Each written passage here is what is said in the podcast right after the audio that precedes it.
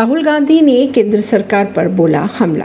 कहा, भाजपा जहाँ भी नफरत फैलाएँगे, हम वहाँ मोहब्बत का पैगाम देंगे। राहुल गांधी आज छत्तीसगढ़ के दौरे पर है।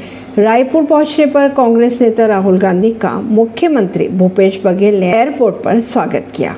राहुल गांधी ने नवा रायपुर में राज्य युवा मितान सम्मेलन को संबोधित किया। उन्होंने अपने संबोधन में कहा कि आदिवासी मतलब हिंदुस्तान के मालिक। जल, जंगल, ज़मीन पर उन सबका हक है। राहुल ने केंद्र को भी आड़े हाथों लिया। उन्होंने कहा, मोदी सरकार जहाँ जहाँ नफरत फैलाना चाहती है, हम वहाँ मोहब्बत से आगे बढ़ेंगे। उन्होंने ये भी कहा कि मणिपुर सहित जहाँ भी बीजेपी नफरत फैलाएँगे, हम वहाँ मोहब्बत का पैगाम देंगे। हम किसान मजदूरों के लिए काम करते हैं, उद्योगपतियों के लिए नहीं। परवीन सिंह, नई दिल्ली से।